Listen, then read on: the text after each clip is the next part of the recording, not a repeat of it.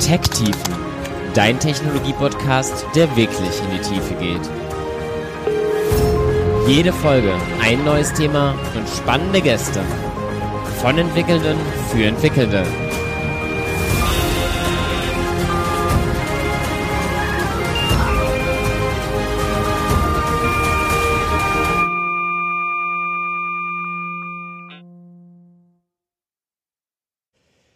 Ja, hallo und herzlich willkommen zur 34. Folge von Tech-Tiefen. Heute haben wir uns ein Thema vorgenommen, wo ich noch gar nicht so richtig weiß, wie ihr dazu steht. Wahrscheinlich für den einen ist es irgendwie was Altbekanntes und man denkt sich die erste halbe Stunde vielleicht auch, ja klar, das kenne ich schon. Für andere, die haben davon vielleicht noch nie gehört. Es soll gehen um das Projekt Jupyter, um Jupyter Notebooks und generell das Arbeiten von interaktiven Notebooks zur Programmierung oder auch für andere Zwecke. Wem das noch nicht sagt, ich kann euch nur empfehlen, mal dran zu bleiben, denn ich bin davon total begeistert und wer weiß, vielleicht seid ihr es nach der Folge auch. Und wie immer habe ich natürlich zwei Gäste am Start. Einmal den Harald Schilli. Hi Harald. Hallo. Und einmal den Hans Fangor. Moin, moin. Hallo. Wir drei kennen uns auch noch nicht so lang. Wir sind zusammengefunden über die Jupyter Mailing List und ihr habt euch bereit erklärt, mit mir ein bisschen über das Thema zu reden. Harald, du hast ja so einen mathematischen Background und hast dann über diverse Projekte hin immer mehr zur Programmierung gefunden und entwickelst heute selbst auch so ein bisschen auf der Entwicklungsseite an der Experience von Notebooks, zwar nicht für Jupyter, aber für eine Firma CoCalc, über die wir nachher bestimmt noch reden. Ja, genau. Also ich komme aus Wien, Mathematik habe ich studiert und dann aber immer mehr und mehr in die Softwareentwicklung gerutscht und jetzt bin ich eben meine ganze Zeit bin ich mit Softwareentwicklung beschäftigt.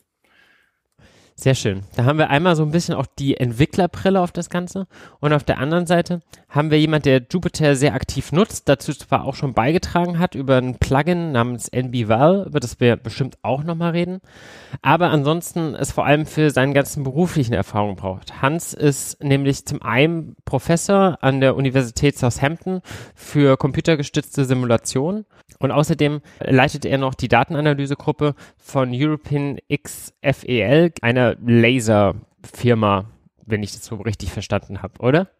Genau, das ist richtig. Also European XFEL ist ein Forschungslaser, der einen 3,5 Kilometer langen Tunnel unter der Erde hat und ganz viele Daten produzieren kann. Also da kann man in einer Woche Messzeit, können Wissenschaftler bis zu einem Petabyte an Daten produzieren.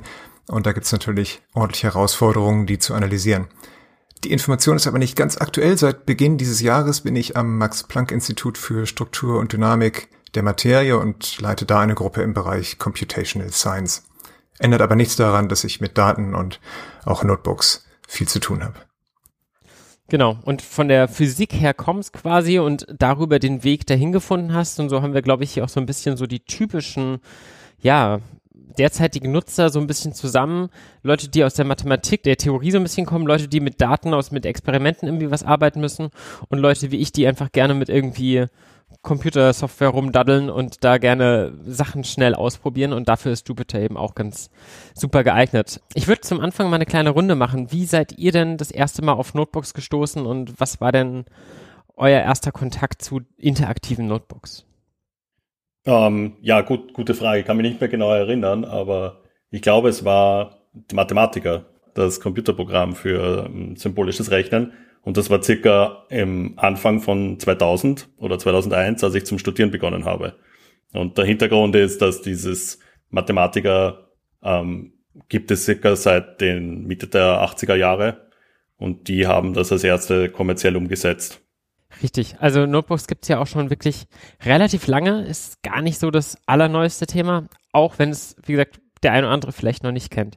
Bevor wir gleich nochmal ein bisschen tiefer darauf eingehen, was das denn eigentlich genau ist. Hans, wie kamst du denn damals dazu? Ich habe Mathematica zwar auch gesehen, auch schon so ähnlich in der Zeit, aber das war doch sehr mathematikorientiert und daher nicht so relevant für meine Arbeit. Wir haben es manchmal benutzt, um einen tollen 3D-Plot zu erstellen von einer analytischen Funktion, wenn man die kennt. Ich habe aber seit dem Jahr 2000 mit Python gearbeitet und dann auch sehr bald mit IPython, also Interactive Python.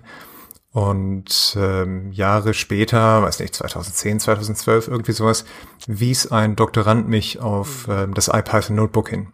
Und das war dann der erste Kontakt, und das hat sich ja dann später auch zum Jupyter Notebook weiterentwickelt.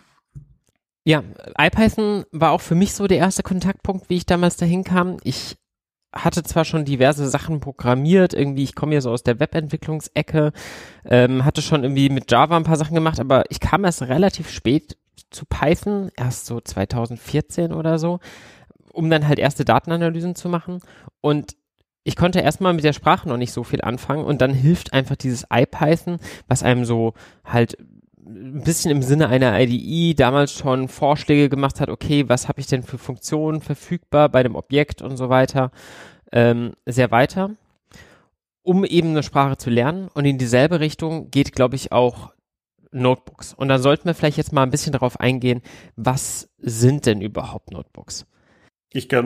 Meine Erklärung wäre, man geht zurück, ein oder zwei Schritte zurück für mich wäre das Konzept eines Terminals. Also wenn man jetzt sagt, in den 70er Jahren, als man das erste Mal mit einem Großrechner gearbeitet hat, gab es eben dieses Konzept von einer Eingabezeile. Das ist quasi die Aufforderung des Computers, gib mir ein Kommando ein. Und das wird eingegeben und man drückt eine Taste, die dieses Kommando an den Rechner sendet. Der macht seine Verarbeitung, und diese Verarbeitung kann bedeuten, setze eine Variable, führe ein Programm aus, berechne etwas oder schreibe oder definiere eine neue Funktion. Das kann alles Mögliche sein. Mhm. Und dann kommt diese Antwort zurück, und die sieht man wieder am Bildschirm. Und dann ist der Benutzer wieder aufgefordert, okay, was ist meine nächste Aufgabe, die ich dem Computer senden möchte? Und diese Schleife von Befehl einlesen, das ist dieses Read, das E ist das Auswerten, die Ausgabe ist Print. Und dann das Ganze als Schleife ist ein Loop. Und das nennt man dann REPL. R-E-P-L. Mhm. Und okay, aber das ist eben nur ein linearer Dialog von Eingabe, Ausgabe, Eingabe, Ausgabe.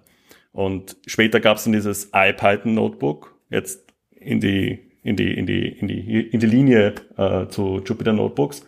Und das war eine viel bessere Schnittstelle zu dem Terminal, den nur Python liefert. Also wenn ich am Computer Python oder Python.exe eingebe, dann kommt auch so eine Aufforderung, bitte gib mir einen Programmcode ein, bitte definiere eine Variable oder eine Funktion.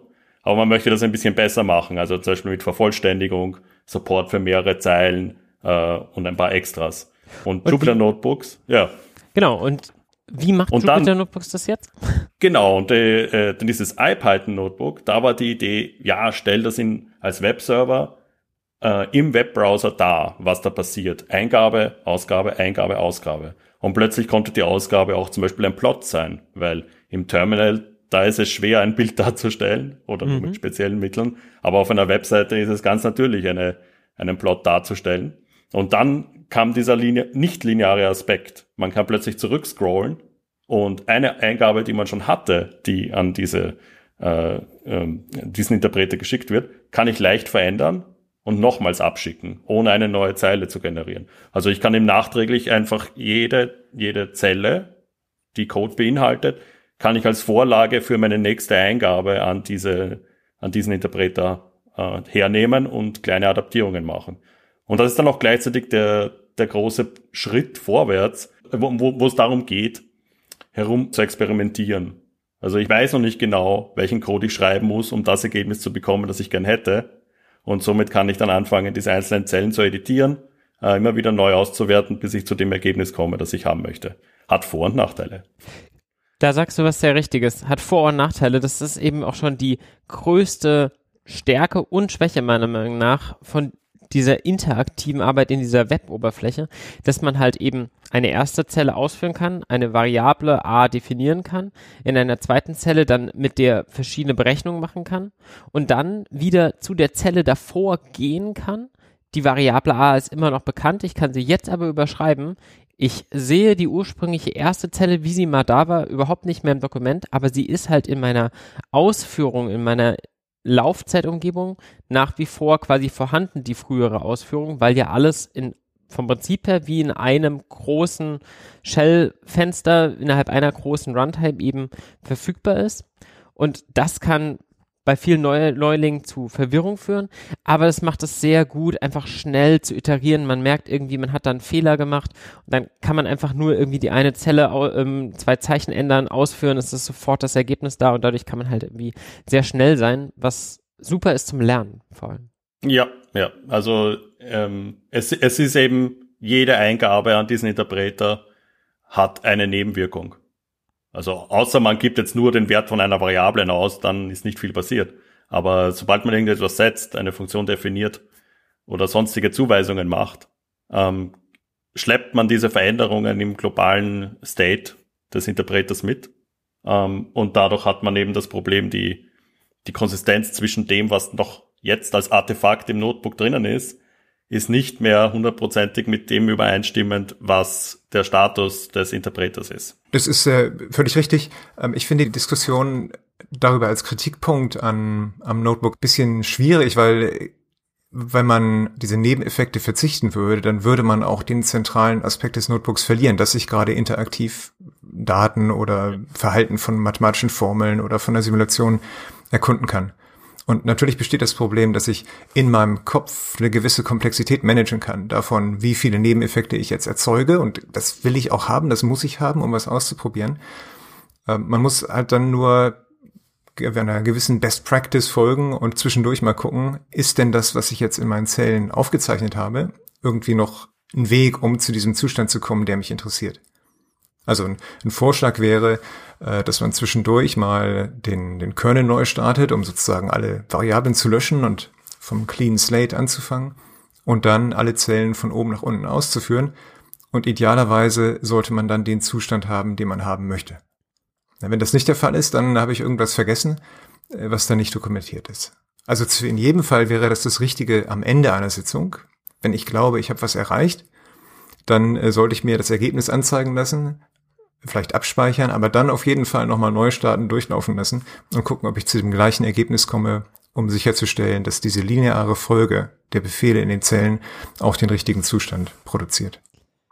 Genau, und wenn du vom Kernel sprichst, dann ist damit jetzt kein Betriebssystem-Kernel oder irgendwas gemeint, sondern die eigentliche Laufzeit quasi, die zum Start eines Notebooks eben gestartet wird, denn so ein Notebook besteht immer aus 2 Teilen. Zum einen auf dieser Oberfläche, dieser Webdarstellung des Frontends, in dem wir quasi arbeiten, und zum anderen eben dieser Laufzeit, dem sogenannten Kernel, der dann eben im Hintergrund existiert, der quasi auf dem Server, auch wenn der Server jetzt auf meinem Rechner liegt, läuft. Und die 2 verbinden sich miteinander, aber ich kann zum Beispiel dadurch ja auch zum einen das Browserfenster neu starten, unabhängig davon, was mit dem Kernel passiert. Das heißt, wenn ich meinen Browser vielleicht den Tab wechsle oder sowas, habe ich trotzdem die Variablen weiter verfügbar. Und gleichzeitig kann ich aber halt eben auch sagen, bitte den Kernel neu starten. Dann sind eben alle Instanzierungen meiner Variablen weg. Und ich kann eben zum Beispiel, wie du schon richtig gesagt hast, Hans, Clean State einfach von vorne anfangen, alle Zellen hintereinander ausführen, um dann eben mich zu vergewissern, ist diese sequenzielle Reihenfolge der Zellen jetzt eigentlich ein sinnvolles Programm oder nicht? Ja, also das impliziert natürlich den Anspruch, dass das Notebook im Nachhinein das reproduzieren kann, was man jetzt als Ergebnis gerade vor sich hat. Und als erstes muss man halt sagen, wenn ich den Kernel neu starte, hat sich das Notebook nicht geändert, sondern diese Ausgaben meiner vorherigen Sitzung sind nach wie vor als Artefakte gespeichert im Dokument selber. Das ist etwas, wo man sich auch bewusst sein muss, dass nur das Neustarten alleine noch nicht eine Änderung bewirkt, sondern man müsste zusätzlich auch alle Ausgaben löschen. Und das Zweite ist eben den Anspruch, möchte ich es wirklich reproduzierbar haben. Wenn zum Beispiel, wenn man zurückgeht, sagen wir vor 100 Jahren, dann gab es auch das Konzept eines Notebooks im wissenschaftlichen Umfeld. Und zwar, wenn man im Labor mit zum Beispiel physikalischen Experimenten gearbeitet hat. Und das war so eine Art Tagebuch, wo jeden Tag festgehalten wurde, wer gerade etwas gemacht hat oder was man gerade probiert hat. Und das war noch keine Anleitung dafür, um wirklich jetzt das Experiment sauber zu wiederholen, sondern es war mehr oder minder ein Artefakt, um zu beweisen, dass ich zu einem bestimmten Tag habe ich das schon gemacht und war daher schneller als jemand anderer, um irgendetwas in der Hand zu haben, um der originäre erste Entdecker von etwas zu sein. Und das ist vielleicht auch etwas, was hier mitschwingt. Man hat ein Artefakt vor sich, das ist gespeichert, kann man sich auf längere Sicht aufheben, aber ist nicht unbedingt jetzt das Pluggebende, um das wieder zu reproduzieren. Es kommt halt immer darauf an, was will man jetzt wirklich. Genau, da hast du gut aufgepasst, danke. Ich hatte in der Tat vorausgesetzt, dass Reproduzierbarkeit ein ganz hohes Ziel ist, und in der Wissenschaft ist es das auch. Deswegen, ja, ich hoffe. Aus meiner Perspektive ist das natürlich ganz zentral. Ja, also man kann da tagelang an so einem Notebook arbeiten, um vielleicht eine Abbildung zu erzeugen, die am Ende in eine wissenschaftliche Veröffentlichung gehen soll. Und dann ist es super wichtig, dass man genau diese Abbildung auch einen Tag später oder auch ein Jahr später oder sogar 3 Jahre später wiederherstellen kann. Und deswegen will ich genau die richtigen Schritte gespeichert und archiviert haben. Genau, aber trotzdem ist es ein sehr richtiger Einwand für viele Fälle, und ich unterstreiche das nochmal absolut. Es gibt einen Befehl in Jupyter, Restart Kernel and Clear All Outputs. Der ist super, einfach um quasi nochmal alles durchlaufen zu lassen. Aber wie Harald richtig angemerkt hat, es gibt eben sehr, sehr viele verschiedene Sichtweisen auf diese Arbeit mit Notebooks. Und das macht es eben vielleicht auch so schwierig, darüber umfänglich zu reden, weil je nachdem, was ich erreichen möchte, gibt es irgendwie ganz andere Beweggründe, das zu benutzen. Und über die kann man vielleicht in dem Zuge auch mal ein bisschen reden. Einer, der, glaube ich, Jupyter Notebooks jetzt eben auch mehr und mehr bekannt gemacht hat und für den Erfolg ja großteils mitverantwortlich ist, ist einer, wo die Reproduzierbarkeit überhaupt nicht im Fokus steht. Das ist nämlich das Lernen und das Trainingsgeben. Denn bei den allermeisten Trainings geht es nicht unbedingt dabei um das Ergebnis, wie man jetzt da irgendwie, was man jetzt am Ende wirklich programmiert hat, sondern vor allem um den Erkenntnisgewinn während der Arbeit damit selbst. Und das ist zum Beispiel was, wofür Notebooks aus meiner Erfahrung wirklich super geeignet sind. Was sind da eure Erfahrungen? Also meine persönliche Erfahrung ist, ich habe auf der Uni mehrere Kurse unterrichtet. Einer davon war Programmieren mit Python. Und dabei habe ich sehr früh darauf gesetzt, dass Notebooks eingesetzt werden. Und der Grund ist, dieses Notebook, was ich erzeuge und dann an die Studierenden verteile, beinhaltet bereits die Aufgabe. Also es ist nicht nur jetzt die Codezeile, die drinnen steht, sondern auch Textzeilen. Und dann kann man durchnummerieren und sagen, Aufgabe 1, Aufgabe 2, Aufgabe 3 mit einer bestimmten Beschreibung. Und drunter in der Codezeile selber kann man zum Beispiel schon einen kleinen ersten Schritt für die Lösung machen. Also programmiere zum Beispiel eine Vorschleife, die die Zahlen von 1 bis 100 addiert, und man könnte in der Codezeile bereits hineinschreiben, vor und dann irgendetwas, aber den Körper der Vorschleife lasse ich noch frei, und somit kann man den Studierenden schon mal quasi visuell sagen, okay, das ist 50% der Lösung und macht die restlichen 50%, bis das Ergebnis kommt. Also für ganz blutige Anfänger im Programmieren. Und das hat sehr geholfen, weil aus dem Nichts heraus jetzt etwas zu programmieren oder von wo abzuschreiben, macht man eventuell schon Fehler. Aber hat man etwas, was falsch ist oder unvollständig, und man muss es dann korrigieren oder vervollständigen, macht sehr leicht, diese ersten Anfängerschritte zu machen. Und natürlich, in dem Fall muss man sich nur auf eine einzelne Zelle konzentrieren, weil es gibt keine Wechselwirkungen mit anderen Variablen. Und man muss nur die eine Zelle, die hat man unter Kontrolle, die führt man aus, und da soll das richtige Ergebnis herauskommen. Das funktioniert ganz gut. Mittlerweile arbeite ich bei diesem CoCalc-Projekt mit, und da weiß ich, dass sehr viele international in allen möglichen Studienfeldern Notebooks verwenden. Das ist mittlerweile, glaube ich, fängt es an, Standard zu werden im Unterrichten. Ich habe eine ähnliche Erfahrung. Für Anfängerkurse habe ich letzten Endes beschlossen, dass ich das Notebook nicht am Anfang einführe, sondern ganz traditionell mit einem Editor und einem Interpreter, also jetzt auch Python zum Beispiel. Da habe ich mit Spider gute Erfahrungen gesammelt. Und das war zum einen motiviert davon, dass ich wollte, dass die Studenten die Grundlagen lernen, halt, dass man eine Programmdatei hat und die einen Interpreter gibt und so weiter. Aber auch, weil wir gesehen haben, dass wenn wir mit dem Notebook anfangen, manchmal Leute überladen sind. Dann haben sie die Programmstrukturen und die Syntax, und dann kommt diese Komplexität dazu, die wir besprochen haben, dass es diese Nebeneffekte gibt. Ja, und weil man dann, wenn man den Restart nicht macht und so, dann ist das schon ziemlich viel, was man auf einmal managen muss. Aber nach so der Hälfte des Kurses führe ich dann auch das Notebook ein und benutze es. Und zwar in 2 verschiedenen Art und Weisen. Die eine Methode ist, wenn ich irgendein Thema vorstellen möchte, wie zum Beispiel Matplotlib, wo es dann ein paar Grundlagen gibt und dann viele, viele Beispiele, wie man irgendwas tun kann. Da bereite ich dann schon mal ein Notebook vor und scrolle da durch und sage nur, hier so ein Plot kann man auch erzeugen und so ein und so ein. Und wer Interesse hat, kann dann hinterher nachlesen und sehen, wie das passiert. Die andere Anwendung ist, dass ich in der Vorlesung live Code schreibe, häufig auch mit Input der Studierenden. Und das tue ich in dem Notebook und kann am Ende dann das Notebook den Studenten verfügbar machen, sodass die, die Interesse haben, das selbst nochmal laden können und ausführen und verändern und so weiter. Und das ist eine tolle Sache und hat auch wieder mit Reproduzierbarkeit zu tun, weil es sozusagen den Studenten erlaubt, genau das zu tun, was wir vorher auch gemacht haben. Sie müssen nichts aufschreiben, es ist leicht verfügbar. Und es reduziert die Barriere, diese Dinge auszuprobieren. Ich würde vielleicht noch auf eine Gefahr hinweisen, was ich nicht gut kann im Allgemeinen, ist Vorlesungen oder Vorträge halten, die auf Notebooks basieren. Was ich da gerne falsch mache, ist, dass ich mir vorher überlege, was ich sagen will, dann schreibe ich das auf. Und wenn man es dann vorträgt, dann ist ja schon alles da. Ich bin dann also relativ schnell und gebe im Grunde den Zuhörern nicht genug Zeit, das zu verdauen, was ich sage. Weil ich normalerweise müsste ich die Sachen vielleicht hinschreiben und dadurch entsteht Zeit und drüber nachdenken und dann haben die Zuhörer auch eine Chance. Stattdessen wird es dann zu schnell und dann zwischendurch kommt dann auch, oh, jetzt müssen wir noch mal eben gucken, was wir vorhin gemacht haben und hochscrollen. Die ganze Klasse kippt nach hinten, weil der Beamer nach oben scrollt. Das finde ich, kann ich nicht so gut und habe ich auch bei anderen Leuten gesehen, dass das nicht immer gut klappt.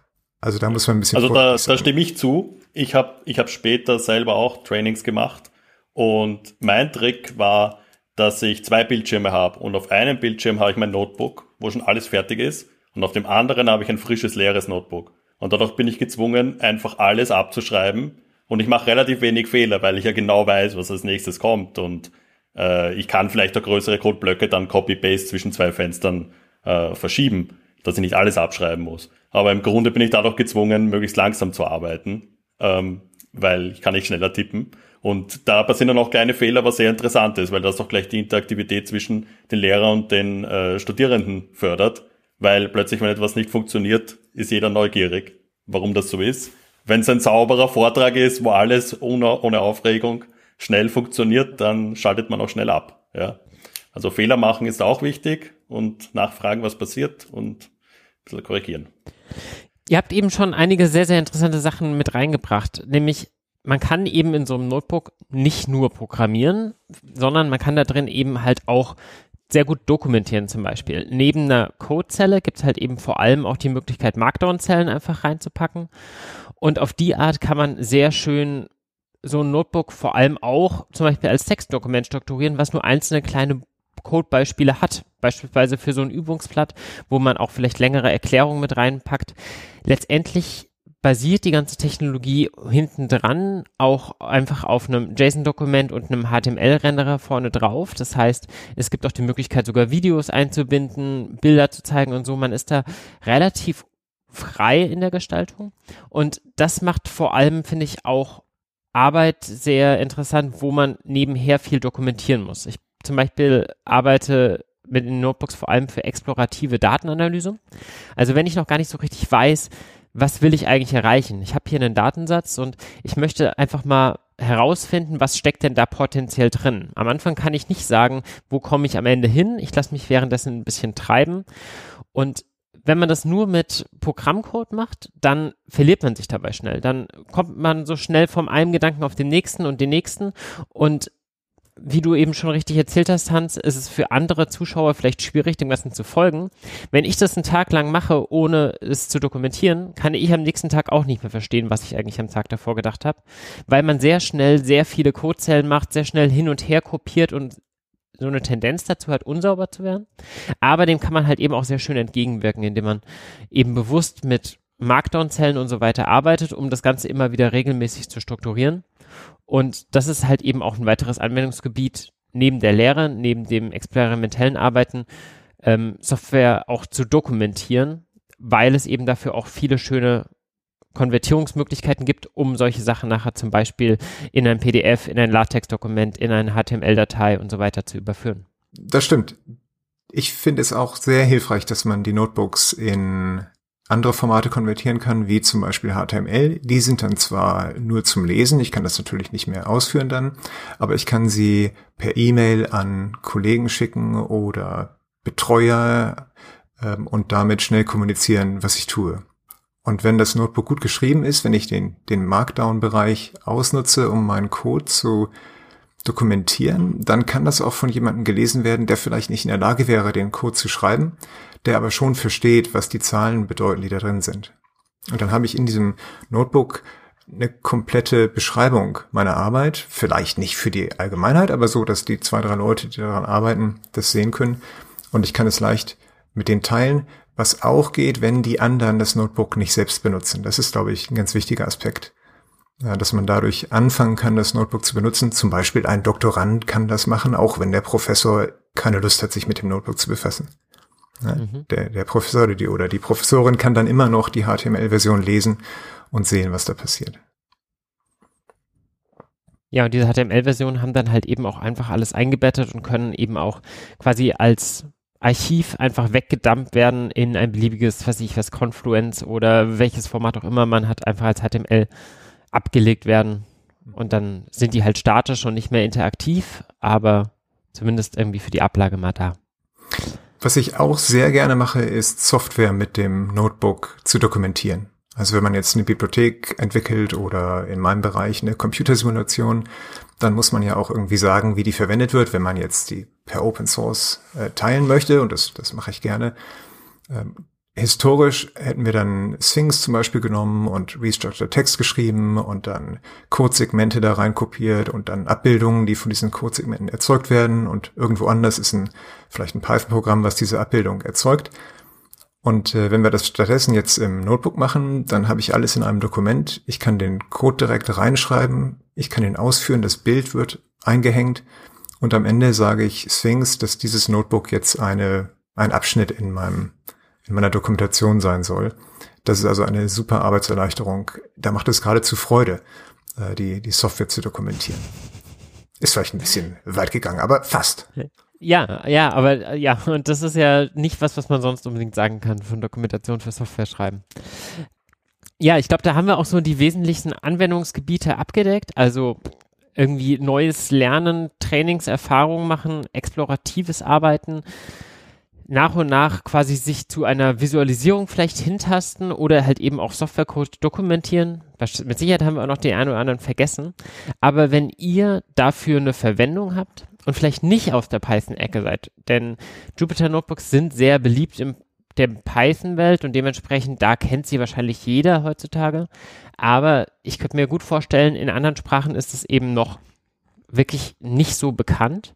Und dann könnt ihr euch das Ganze trotzdem anschauen, denn wir haben ja schon erwähnt, es gibt diese Kernels und die gibt es halt eben nicht nur für Python, die gab es am Anfang nativ eben auch schon für Julia und R, was so die typischen Data Science Sprachen sind, daher auch das Projekt Jupyter, Julia, Python, R, einfach die Anfangsbuchstaben zusammen. Aber heute gibt es über 100 verschiedene Kernels für, ich glaube, so ziemlich die allermeisten Programmiersprachen, zumindest mit Sicherheit alle, die irgendwie so eine REPL, so einen Endless Loop haben, um damit zu arbeiten. Habt ihr denn Erfahrungen außerhalb von Python mit Jupyter Notebooks sammeln können? Also ich habe mit R gearbeitet. Das funktioniert eigentlich genauso wie Python. Also man sieht kaum einen Unterschied und teilweise ist sie auch kompatibel. Also zum Beispiel zum Unterrichten, glaube ich, ist es auch ganz nett mit JavaScript. Also dass man weiß, es gibt Node.js auch als Kernel mit iJavaScript, weil JavaScript ist, glaube ich, eine sehr populäre Programmiersprache und für Anfänger ist es, glaube ich, ganz nett, damit zu arbeiten. Ja, ich habe überwiegend Python verwendet, manchmal Bash, um so Systemadministration zu machen, obwohl ich das dann auch gerne in Python mache und mit dem Ausrufezeichen die Befehle an die Shell weitergebe. Erklär ruhig das Ausrufezeichen an der Stelle noch kurz. Ja, also wenn ich einen Python-Kernel auswähle, das heißt, ich sage, ich möchte mit Python arbeiten und dieser Kernel ist dann quasi ein Python-Interpreter, der am anderen Ende von meinem Notebook hängt und meine Eingaben in den Zellen verarbeitet. Dann ist bei Default alles, was ich eintippe in so eine Zelle als Code, wird als Python-Code verstanden. Ich kann aber ein Ausrufezeichen als ersten Buchstaben nehmen und wenn ich dann einen Befehl tippe, dann wird der an das Terminal oder die Shell in meinem Betriebssystem weitergegeben. Das heißt, da kann ich dann Befehle wie Git oder ls oder sowas einbauen, und kriege dann auch die Ausgaben von diesen Befehlen in mein Notebook integriert, wie das bei normalen Python-Befehlen der Fall wäre. Und das kann man halt sehr praktisch benutzen für Systemadministration oder auch um viele Dateien auf einmal zu verarbeiten. Da gibt's auch, wenn man noch ein bisschen weiter liest, eine ganz nette Verknüpfung zwischen Python und den Terminal-Befehlen, dass man da auch Variablen hin und her reichen kann und über Dateien iterieren und so weiter. Genau, da sagst du auch was sehr Gutes mit diesen verschiedenen Magic-Befehlen oder halt eben sowas wie dem Ausrufezeichen kann man, Magics gehen wir gleich nochmal ein bisschen drauf ein, kann man halt eben zum Beispiel auch gut mit einer Bash-Oberfläche arbeiten, um zum Beispiel auch so Runbooks zu erstellen, wenn man zum Beispiel sagt, dieses Notebook hier ist dafür da, um einen neuen Nutzer ins Team zu integrieren und dann beschreibt er da drin zum Beispiel, welche Schritte notwendig sind. Wir erstellen hier einen Git-Account für die Person, wir legen hier einen Google Cloud-Account für die Person an und so weiter. Und die Person, die es ausführt, kann sich quasi auf die Art selbst ihre Accounts erstellen und auch verstehen, was bekommt sie denn auf die Art für Accounts. Oder man kann sowas auch als Recovery-Notebook irgendwo einchecken, sodass man sagt, okay, wenn hier bei uns alles crasht, so spielen wir unsere Backups ein für den Fall, dass man dann irgendwie vielleicht ja ein bisschen im Panikmodus ist, dass man schon mal was vorbereitet hat, wo auch irgendwie die Informationen dann noch ein bisschen erklärt sind. Für all solche Sachen können Notebooks sehr gut geeignet sein. Außerdem habe ich auch schon mit Notebooks im Kontext von Spark gearbeitet, also dieser verteilten Higher-Level-Framework, das man quasi über Python, über Java oder auch R bedienen kann, aber wo die Sprache gar nicht so relevant ist, sondern wahrscheinlich mehr so die Interaktion mit diesem Framework, weil die Befehle dann in den Sprachen dann doch meist recht ähnlich aussehen und nur die Syntax sich ganz leicht ändert. Aber das habe ich damals eben nicht mit Jupyter gemacht, sondern das habe ich damals mit Zeppelin-Notebooks gemacht. Apache Zeppelin, ein anderes Projekt, was auch dieses Konzept von Notebooks, also auch diese viele verschiedenen kleinen Konsolen, die auf einer Webseite miteinander verschachtelt sind oder miteinander kombiniert sind, eben realisiert. So wie eben auch das Projekt, an dem Harald arbeitet, über das wir nachher auch nochmal ein bisschen tiefer reden wollen.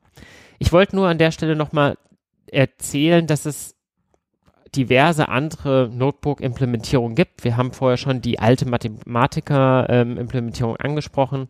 Es kommen mehr und mehr Notebooks in die verschiedenen IDEs. Der eine oder andere hat das vielleicht in Visual Studio Code schon gesehen oder in PyCharm oder irgendwo anders.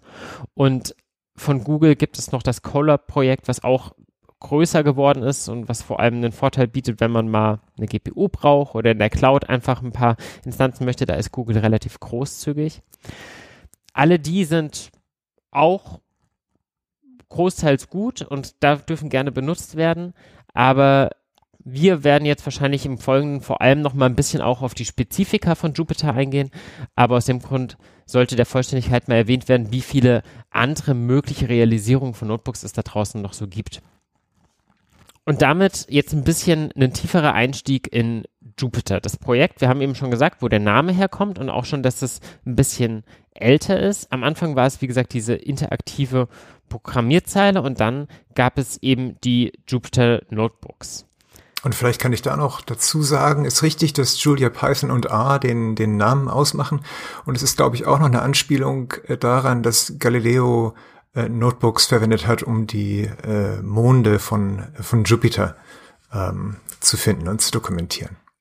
Wobei dieser Jupyter dann anders geschrieben wird. Also Jupyter kommt nicht aus der Computer Science-Ecke, sondern das kommt aus der angewandten Physik. Mhm. Also die Macher dahinter. Deswegen ist klar der Bezug auch in die Physik. Wie sahen die Notebooks aus, die er benutzt hat? Einfach klassische Notizbücher, weil das ist ja auch ein typischer Fall, den man gefragt wird, warum heißen die Dinger jetzt Notebook? Der Name ist doch eh schon ein bisschen überladen mit quasi tragbaren Computern und Notizbüchern. Genau, also ich muss da jetzt spekulieren, ich weiß da auch nicht mehr drüber, aber ich würde mir das so vorstellen, dass halt ein Notebook aus der wissenschaftlichen Seite, wie Harald ja schon gesagt hatte, ein ganz zentrales Element der Arbeit ist, sowohl um zu dokumentieren, wann man was gefunden hat, aber auch was man getan hat und auch um anderen zu ermöglichen, das nachzuvollziehen und das Gleiche zu wiederholen. Deswegen ist es ein zentrales Arbeitsmittel und es liegt dann halt nahe, auch diesen Namen zu übertragen für ein Tool, was ja eine ähnliche Rolle hat oder zumindest eine ähnliche Rolle haben kann. ja, was ich da noch dazufügen möchte, ist die Frage, mit wie vielen Notebooks arbeitet man? Also man kann entweder sich fokussieren, ich habe jetzt mein Notebook für ein bestimmtes Projekt und an dem arbeite ich jeden Tag und ich mache ständig Änderungen. Oder man kann hergehen und sagen, das, was ich gestern gemacht, war gestern und heute fange ich mir ein neues Notebook an. Also man muss sich bewusst sein, dass man eine gewisse geistige Barriere hat, immer am selben Notebook weiterzuarbeiten, weil da ja schon so die halbfertige Arbeit ist. Aber es kann sehr interessant sein, zu sagen, okay, das nehme ich als Referenz und fange aber komplett neu an. Und auch diese wissenschaftlichen Notebooks von damals, da wurden keine Seiten rausgerissen oder gelöscht, sondern man hat einfach ein neues Buch angefangen und hat immer weitergeschrieben, was man sich halt so jeden Tag an Einsichten oder Erkenntnissen gehabt hat. Ja, das ist vielleicht auch ein interessanter Aspekt. Es ist auch, wenn man innerhalb eines Notebooks arbeitet, ist es auch so ähnlich. Da stellt sich immer die Frage, fange ich eine neue Zelle an, um jetzt darunter weiterzuarbeiten und das Notebook wird immer größer, oder gehe ich einen Schritt zurück, lösche 3 Zellen und fange das nochmal an, neu zu machen oder editiere bisherige Zellen. Das sind auch immer 2 Dinge, die man sich überlegen muss. Bin ich jetzt, arbeite ich gerade so oder so? Und aus meiner persönlichen Erfahrung würde ich sagen, es ist irgendwo in der Mitte. Er sollte reproduzierbar sein und daher möglichst viele Zellen haben, aber gleichzeitig sollte es nicht zu lang werden, weil ein Notebook mit mehr als 100 Zellen ist auf jeden Fall einmal schon an der Stelle angelangt, wo man ein neues Notebook anfangen sollte. Das ist sicher zu lang geworden und unübersichtlich. Vielleicht in dem Kontext auch nochmal es gibt natürlich auch so eine Entwicklung, wenn ich jetzt anfange, Code im Notebook zu entwickeln, der wird länger und länger und dann hat die Zelle 10 Zeilen und dann macht sie noch was und dann hat sie 30 und dann entwickle ich eine Klasse und dann hat sie 50 und das macht es dann nicht mehr besonders bequem, das Notebook zu lesen, weil ich diese 50 Zeilen Code eigentlich nicht sehen möchte. Ich möchte nur die Funktionalität ausnutzen in den Zellen, die danach sind. Und dann ist es häufig eine gute Idee, diesen Code zu nehmen und auszulagern in eine externe Datei oder ein Package, was man dann importieren kann. Also da muss man so ein bisschen eine Balance finden, dass man solche Codesegmente, die entweder sehr lang sind oder wiederholt benutzt werden, dann auslagert und sich auf die wesentlichen Befehle im Notebook beschränkt, die sozusagen dann die Koordination von der Ausführung übernehmen. Ja, da stimme ich absolut zu und man sollte auch technisch anmerken, wenn ich eine Python-Datei habe, im selben Verzeichnis wie ein Notebook, kann ich vom Notebook aus mit Import-Dateiname diese Datei importieren. Also das aktuelle Verzeichnis ist immer im Pfad drinnen. Deswegen ist es auch leicht. Genau, das ist eine sehr einfache Lösung, ja. Genau, und dazu gibt's auch noch die wunderschöne Auto-Reload-Magic. Wir haben vorher schon mal erzählt, dass es diverse sogenannte Magic-Befehle gibt innerhalb des Jupyter-Kosmos. Das ist jetzt ein bisschen was Jupyter-Spezielles, was die anderen vielleicht auch inzwischen auch teilweise haben. Das sind einfach nochmal so kleine Sachen, die unter der Haube zwar in Wirklichkeit auch Python-Programme ausführen, aber wo nochmal alles ein bisschen mehr so weggekapselt werden. So, es passiert wie Magie. Und da können so Sachen sein, wie einfach mal zum Beispiel diese Zelle irgendwo hinwegschreiben oder eine Zelle laden oder sowas. Und so gibt es eben zum Beispiel auch die Auto-Reload-Magic und die sorgt dafür, dass einfach der Import von meinen jeweiligen Imports, die ich habe, neu getriggert wird, sobald sich unter der Haube dort was ändert. Das heißt, sobald sich die Datei eben verändert hat, falls ich es eben direkt von der Datei importiere oder eben auch, wenn ich zum Beispiel ein Paket als editierbar pip-install-e installiere, dann kann ich eben auch dieses Paket dann nach einer ausgeführten Auto-Reload-Magic importieren und wenn ich irgendwo in meiner IDE oder wo auch immer an dieser Klasse, an diesem Objekt eine Funktion ändere, ist es sofort in meinem Notebook realisiert und ich habe quasi keine wirkliche Trennung zwischen meinem Notebook und meiner IDE, was es eben dann eben auch ermöglicht, wirklich Code, der so eine gewisse Reife bekommt. Wir definieren zum Beispiel jetzt wirklich mal eine Klasse, dann sollte die aus meiner Sicht auf jeden Fall ausgelagert werden aus dem Notebook hin zu zum vollwertigen Editor, weil der dann halt einfach für so eine vollumfängliche Programmierung nochmal viel mehr Funktionen bietet und das Notebook dann dafür benutzen, wofür es gut ist, eben um schnell mit dieser Klasse dann wieder zu spielen, damit vielleicht Ausgaben zu generieren und ähnliches. Wo wir gerade über die Magics reden, könnten wir da vielleicht noch 1 oder 2 erwähnen? Gerne. Ein Magic, was ich sehr gerne benutze, ist TimeIt, was ermöglicht, kurz abzuschätzen, wie lange die Ausführung von einem Befehl, einem Statement oder einer Funktion dauert. Und das ist sehr an den Bedürfnissen des Benutzers orientiert. Also die Time and Magic kann entweder eine ganze Zelle Performance testen sozusagen oder einen einzelnen Befehl und führt den dann wiederholt aus. Und wie oft das gemacht wird, wird davon abhängig sein, wie lange die Ausführung dauert. Und es ist so getimed, dass wenn die Ausführung schnell ist, dass dann TimeIt vielleicht 2 Sekunden braucht, um das abzuschätzen und ruft dann irgendwie in 3 Sequenzen von 10.000 Aufrufen die Funktion auf, wenn das die richtige Zahl ist für die Ausführungsdauer, nimmt dann den Mittelwert der Ausführungszeiten und gibt das an den Benutzer zurück. Wenn der Befehl sehr lange braucht, dann ist es halt nicht 10.000 Mal, sondern vielleicht nur 5 Mal, um nicht so lange die Zeit zu verschwenden. Und das ist für den Benutzer sehr bequem. Also ich kann einfach sagen, wie lange dauert das? Und dann kriege ich eine Antwort in Sekunden oder Millisekunden. Das finde ich sehr praktisch. Sehr, sehr hilfreich, definitiv. Und es gibt aber auch viele andere Erweiterungen. Also es gibt zum Beispiel eine, die den Speicherverbrauch abschätzt.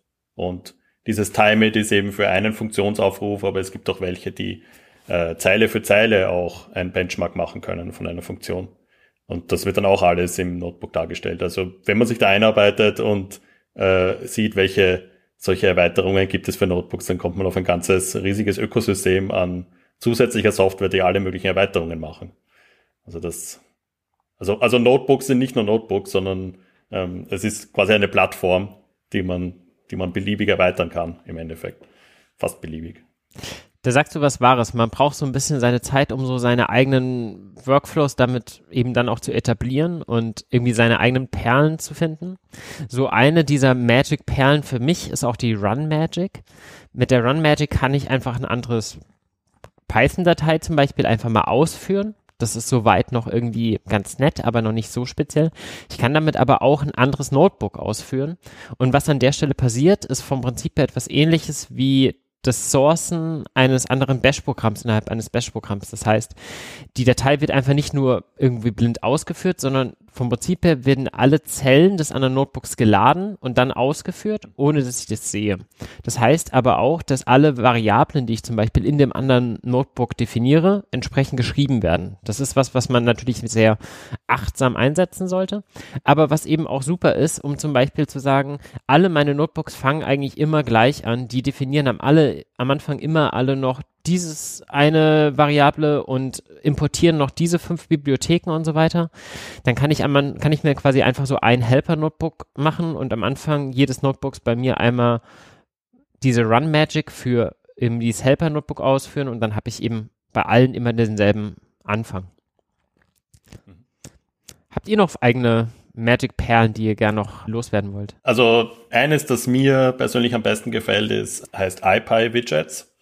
Und da ist die Idee, man hat ja eine Webseite vor sich.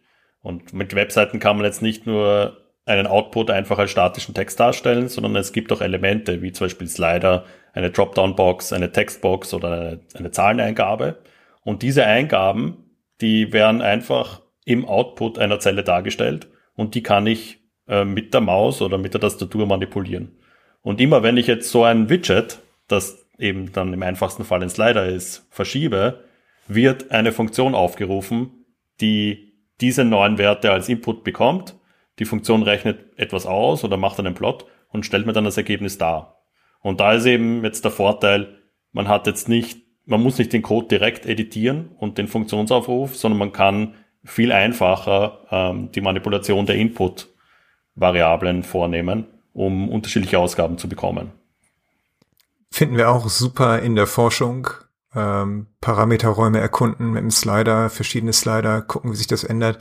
Das ist doch ein anderes Gefühl, wenn man den Slider bewegen kann und gucken, wie eine Kurve sich ändert, als wenn ich jetzt immer einen anderen Wert eintippe und dann Shift-Return drücken muss.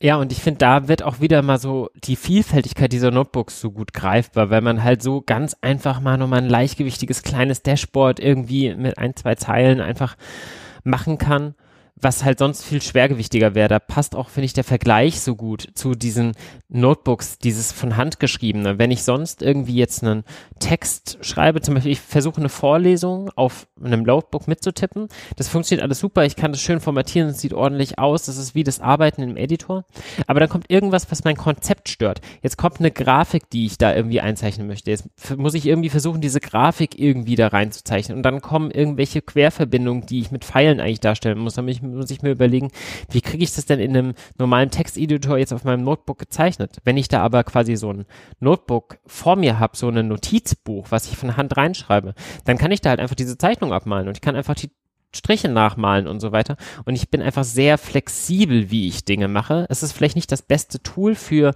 die schönste Darstellung, auf jeden Fall nicht. Aber es gibt mir sehr, sehr viel Flexibilität für verschiedenste Bereiche, wo ich mich hinentwickeln kann. Und so, finde ich, passt dann auch der Vergleich nochmal ganz gut zu den Notebooks. Es ist nicht so mächtig wie eine IDE oder sowas und kann auch nicht so tolle Dashboards darstellen wie eben ein Tool, was dafür gedacht ist. Aber es kann halt diese ganzen Dinge miteinander kombinieren und das ist sehr schön leichtgewichtig. Mhm. Ja, noch weitere Magics? Ich würde vielleicht noch die File-Magic erwähnen. Mhm. Total trivial, aber sehr nützlich, wenn ich am Anfang einer Zelle sowas wie %%File schreibe und dann Dateinamen, dann wird der Inhalt der Zelle, wenn ich die Zelle ausführe, in diese Datei geschrieben. Und wenn die Datei schon besteht, dann wird sie überschrieben mit dem Inhalt. Das finde ich total praktisch für Dokumentation und solche Runbooks, die du erwähnt hattest, Nico, wo man dann mal eine Konfigurationsdatei erstellen kann, die dann im nächsten Befehl verwendet wird. Oder ich kann ein kleines Python-Programm schreiben und das in der nächsten Zelle ausführen, wenn ich jetzt Python hello.py demonstrieren möchte. Ja. Sehr flexibel. Ja, und letztlich kann man sogar relativ einfach diese Magic selber bauen. Also wenn man sich so ein Tutorial aus dem Internet nimmt, ich würde sagen, in einer halben Stunde hat man auf jeden Fall seine Magic bei sich auf dem Rechner eingerichtet, die irgendwie eine Kleinigkeit für einen macht. Habe ich zum Beispiel schon gemacht, um mir eine Magic zu bauen, die mir sagt, führe das bitte auf einem Remote-Server aus und nicht bei mir lokal oder sowas. Also selbst so Möglichkeiten sind da. Ja, dann lass uns vielleicht noch ein bisschen auf die Struktur des Ganzen eingehen. Wir haben eben schon gesagt, das Ganze besteht eben aus dem Frontend und eben diesem Kernel, der die Ausführung macht. Das alles wird eben zusammengehalten von einem Dateiformat, dem IPython-Dateiformat, was sich eben inzwischen auch so ein bisschen als Standard durchgesetzt hat. Also auch diese anderen Notebook-Varianten benutzen meist dieses IPython-Dateiformat, was vom Prinzip her einfach ein langes JSON-Dokument ist, was diese ganzen Zellen miteinander verschachtelt und was jetzt aber auch Bestand hat über die verschiedenen Plattformen und die verschiedenen Versionen, denn inzwischen gibt es eben nicht nur die Jupyter Notebooks, sondern eben auch JupyterLab, was eine neue Implementierung dieser Jupyter Notebooks ist und eben aber, glaube ich, auch noch zusammenpasst mit den alten IPython Notebooks. Am Anfang gab es sicher nur dieses IPython Notebook als eine erste Implementation, so eine Art Proof of Concept. Und später kamen mehrere Implementationen, die versucht haben, mit diesem Notebook-Format zu arbeiten. Und es gibt ein Projekt, das heißt NB-Format, glaube ich, wo das ganze Format genau spezifiziert wird. Also wie schaut die Struktur des JSON-Formats aus? Was sind die Bedeutungen der einzelnen Felder? Wie kann man Metadaten setzen? Und das ist dann eben die Basis, der kleinste gemeinsame Nenner für alle anderen Projekte, die mit diesem Format arbeiten möchten. Also am Anfang war es sicher nicht formal spezifiziert, aber mittlerweile gibt's eine sehr genaue Spezifikation und das ist halt eben einer von den Grundpfeilern, um so ein Ökosystem aufzubauen. Und das ist auch eine Stärke, glaube ich, dass sozusagen die Dateiformate und auch die Netzwerkprotokolle spezifiziert sind und dass das sozusagen das Projekt definiert. Es ist nicht die Implementierung. Und dadurch ist es auch ein offenes Ökosystem, wo andere Leute sich dranhängen können oder eine alternative Implementierung entwickeln. Das ist alles in Ordnung und begrüßt. Und ich glaube, das hat auch beigetragen zu dem Erfolg oder zumindest der weiten Verbreitung der Benutzung von Jupyter. Also es gibt ein breiteres Ökosystem als nur Jupyter an sich. Und ein paar Beispiele kann man daraus ja nennen. Und eines dieser Projekte, die in diesem Jupyter-Ökosystem drinnen ist, das heißt JupyText. Und da ist die Idee, wie ist es möglich, dieses Jupyter-Dateiformat gleichzeitig auch in eine andere Präsentation zu haben und dazwischen zu konvertieren. Also es gibt eigene Projekte, die nur Konvertierungen zwischen verschiedenen Formaten machen. Und einer der Gründe da ist, was passiert, wenn ich in einem Team gemeinsam an mehreren Jupyter-Notebooks arbeite.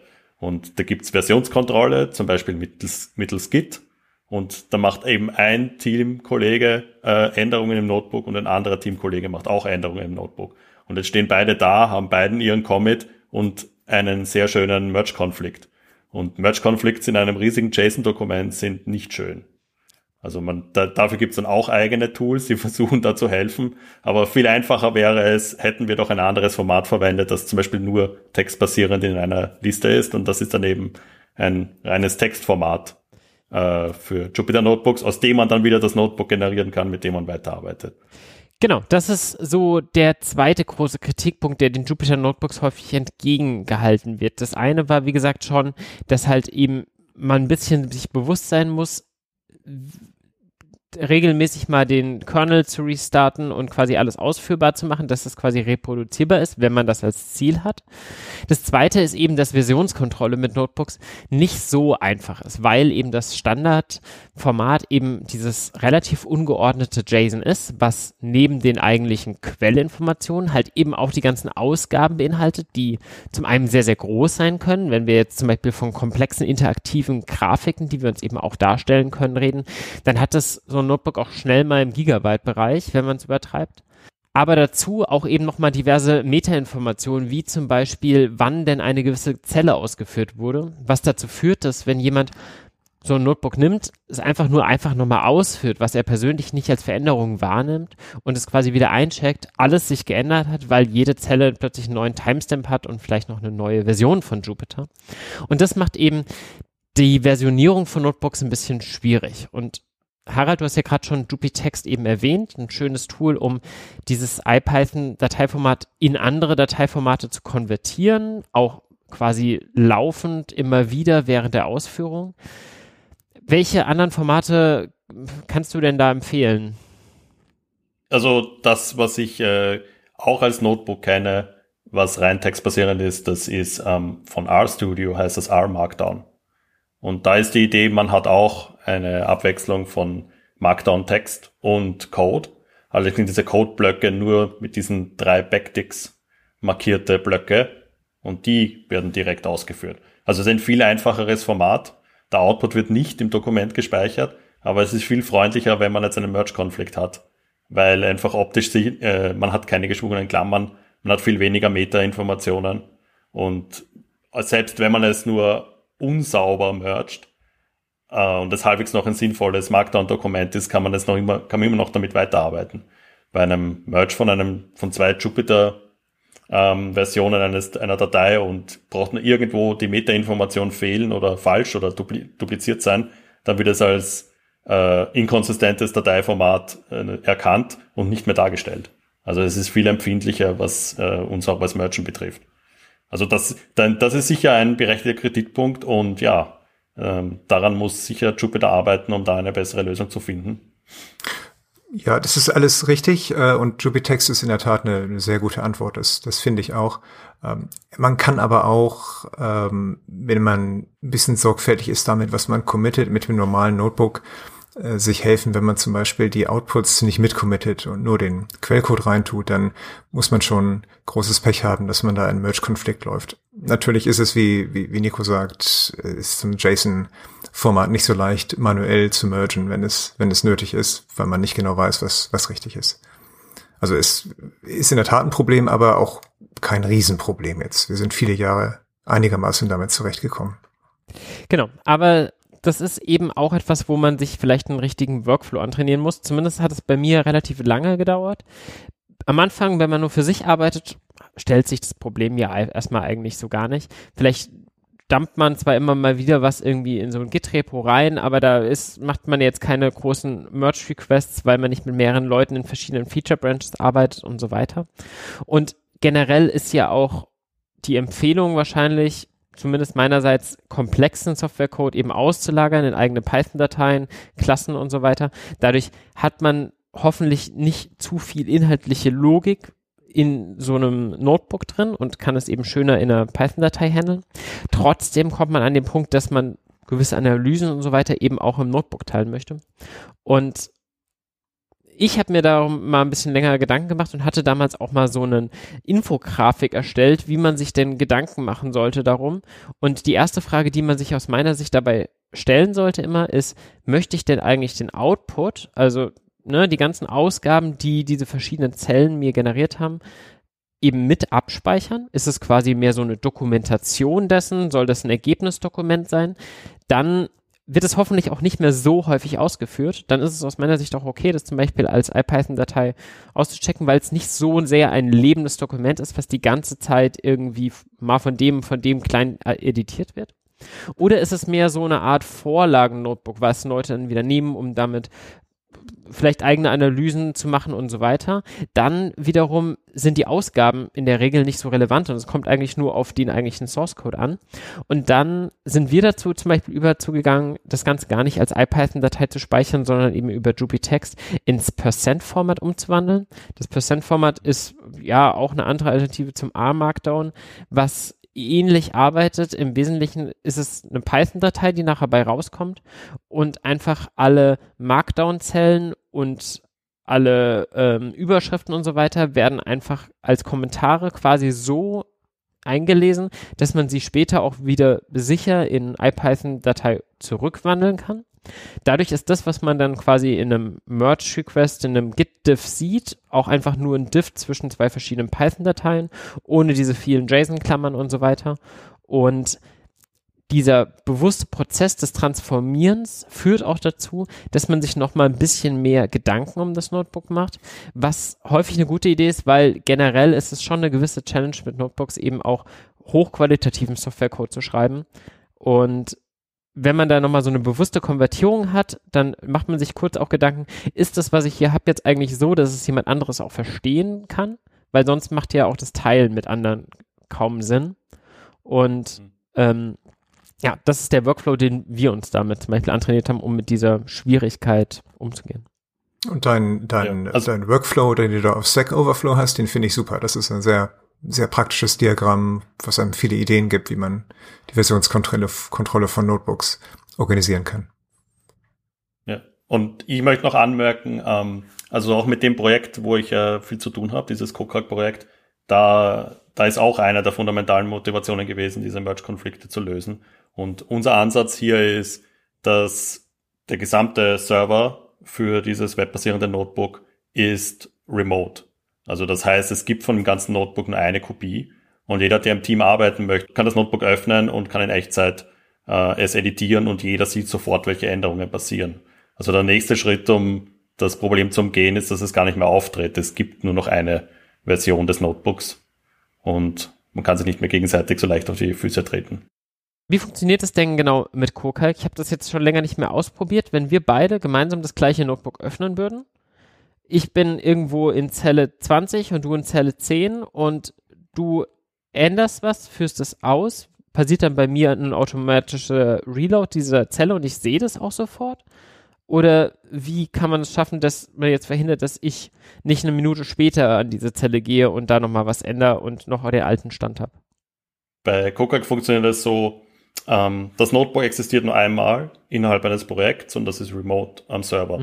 Und jede Änderung, die von einem Benutzer gemacht wird, ungefähr in der Auflösung von alle 2 bis 3 Sekunden, wird an den Server geschickt und der schaut, ob diese Änderung in dieses Hauptdokument eingepflegt werden kann. Und wenn ja, dann ist die Änderung passiert und alle anderen Teilnehmer, die auch an dem Notebook arbeiten, bekommen diese Änderung sofort. Also man kann auch innerhalb derselben Zelle, in Zeile 2 und 3 kann man editieren. Und man sieht, so ähnlich wie bei Google Docs, sieht man den Cursor mit dem Namen des anderen, wo gerade die Sachen passieren. Und ja, ich kann auch dem anderen das gleich weglöschen. Und die Erweiterung zu einem statischen Dokumentenformat ist eben, was passiert, wenn ich auswerte. Und eine Auswertung ist eben ein Kommando, das ich dem Server schicke, führe diese Zelle jetzt aus. Und der Output, der dann passiert, ist eben auch eine Änderung, die jetzt eben der Server macht und wieder an alle geschickt wird. Ihr habt also diese verrückte Multicursor Google Doc Experience, die ich so lange gesucht habe. Also Die gab es ja ganz am Anfang auch eben als JupyterLab-Plugin. Ja, das ist ein anderer Ansatz gewesen. Da ist nämlich der Kernel jeweils am eigenen Rechner gelaufen und es wurden nur die Änderungen der Zeilen untereinander geschickt. Und das ist meiner Meinung nach auch der falsche Ansatz, denn mein Kernel, der bei mir am Rechner läuft, ist ja nicht im selben State wie der von jemand anderen. Aber auch der war damals schon sehr, sehr gut für mich persönlich. Nur hat ja dann Google leider irgendwann die API mal dicht gemacht und da gibt es bis heute, glaube ich, keine Alternative zu, was wirklich ein bisschen der Community da geschmerzt hat. Aber gut zu wissen, dass es da eure Lösung gibt, ja. Ja, also bei CoCalc haben wir das vor mehreren Jahren gemacht und das ist eben sehr gut angekommen, insbesondere beim Unterrichten. Also während man zum Beispiel als Student bei Zelle 3 hängt und nicht weiß, was zu tun ist, kann der Professor genau dasselbe Dokument aufmachen, sieht genau, wo der Student arbeitet, vielleicht eine Änderung machen oder in einem Chat kurz dazu schreiben, was man tun soll und man kann schon wieder als Student weiterarbeiten. Also diese Experience eines PC-Labors, wo man jemanden über die Schulter schauen kann, ohne Dokumente herumschicken zu müssen, das ist da implementiert und das kann man natürlich in verschiedenen Ansätzen verwenden. Und zu Jupyter muss man auch sagen, die haben das Problem erkannt. Und sie arbeiten auch an einer Implementierung dieser mehr oder minder Echtzeit-Synchronisation. Allerdings, ich weiß nicht, wie weit das Projekt schon fortgeschritten ist. Ich weiß, es gab in den letzten Jahren immer wieder Ansätze, die dann verworfen wurden. Und die große Herausforderung ist eben, alles in einem zentralen Server zu speichern, dass dort eine Hauptkopie des Notebooks ist und dass dann alle Teilnehmer, die halt die Updates bekommen und mit dem interagieren möchten, dass das sauber verwaltet wird, dass es da eben keine Konflikte gibt und das möglichst rasch passiert.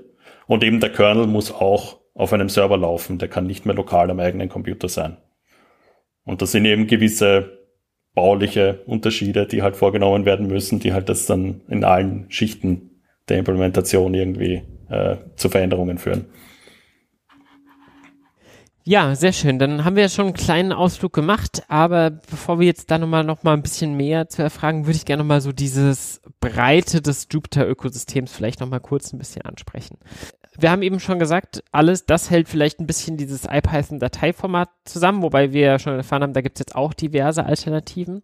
Es gibt diverse Kernels für die verschiedenen Programmiersprachen und es gibt auch inzwischen diverse Frontends, nämlich zum einen die klassischen Jupyter Notebooks, die jahrelang der Standard waren. Dann gibt es eben JupyterLab, die Neuimplementierung dessen, die inzwischen aber auch schon im 5. Jahr, glaube ich, ist und inzwischen auch wirklich sehr, sehr stabil ist und seit 2 Jahren als der empfohlene Weg gilt und ja, zu denen ich persönlich auch ganz stark tendiere. Wie sieht es bei euch aus? Seid ihr noch Jupyter Notebook Nutzer oder eher JupyterLab? Ich überwiegend Notebook, obwohl ich das Lab manchmal benutze. Es gibt aber keinen guten Grund dafür. Also das JupyterLab kann Dinge tun, die das Notebook nicht kann. Also verschiedene Windows in dem einen Browserfenster zu haben oder eine Terminalzelle gleichzeitig anzuzeigen, in der ich einen Systembefehl wie Top laufen habe oder ein Emacs oder sowas. Das geht alles in JupyterLab. Es gab so ein paar Schwierigkeiten mit den Widgets, die zwischendurch sich im Lab und dem Classic Notebook nicht gleich verhielten. Ich glaube, das hatte mich dann dazu gebracht, eine Weile bei dem Classic Lab zu bleiben. Da weiß ich aber nicht, wie der aktuelle Stand ist. Also ich arbeite eigentlich ausschließlich auf CoCalc, also keine von den beiden Optionen. Aber wenn ich mit Jupyter arbeite, dann mit JupyterLab. Ja. Also das ist für mich irgendwie die einfachere Variante zu arbeiten. Aber ich verstehe, dass sehr viele, also es gibt einen starken Drang von vielen Benutzern, weiterhin bei dem klassischen Notebook zu bleiben, einfach weil man sich dann viel besser auf die eine Sache, mit der man arbeitet, konzentrieren kann. Und man ist nicht gleich auf mehr, also JupyterLab kann mehrere Notebooks gleichzeitig darstellen und hat Extensions für noch andere Fenster, die man ansehen kann. Und viele Benutzer, glaube ich, brauchen das nicht. Die wollen nur das eine Notebook haben mit möglichst wenig Ablenkungen und das ist schon alles, was sie brauchen. Das ist ein interessanter Blick, den habe ich so noch nie gesehen, aber ja, es ist auf jeden Fall die ein bisschen primitivere Variante, aber ja, vielleicht ist das ja auch gerade, was man möchte, so ein bisschen pure mehr. Ja, es sind wieder so persönliche Präferenzen, vielleicht auch ein bisschen die Generationenunterschied, wie alt ist man, wie gut ist man mit Computern unterwegs.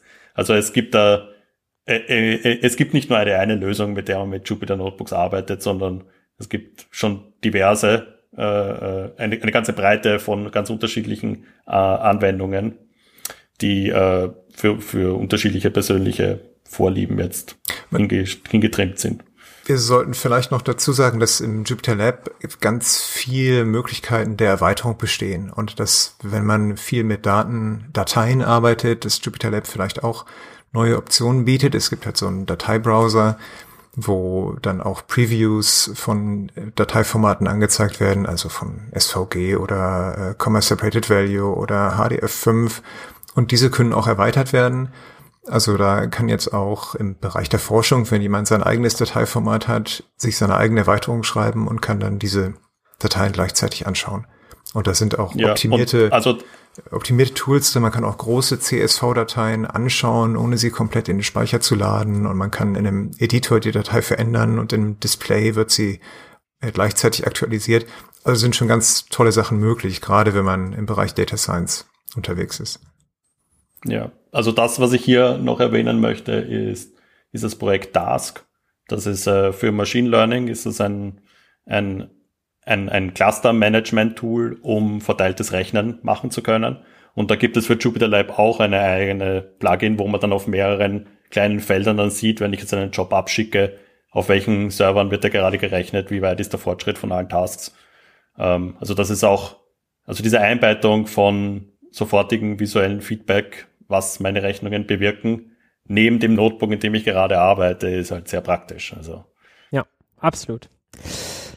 Genau. Und dazu gibt's jetzt seit der 3er-Version auch die Möglichkeit, das Ganze nicht mehr, vorher war es so ein bisschen kompliziert, da Erweiterungen zu machen, weil es manchmal backendseitige und frontendseitige gab. Inzwischen ist das alles über PIP installierbar, also auch nochmal sehr schön seit der 3. Version von JupyterLab an der Stelle.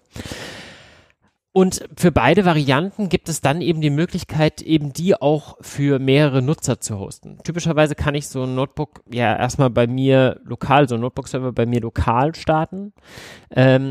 Aber vielleicht möchte ich eben auch mit vielen Nutzern gemeinsam irgendwie sowas haben. Dann gibt es eben als Ressource von dem Jupyter-Kosmos eben direkt JupyterHub, wo ich dann eben entsprechende Notebooks starten kann, JupyterLab oder Jupyter Notebooks, für mehrere Nutzer und da so ein Management machen kann.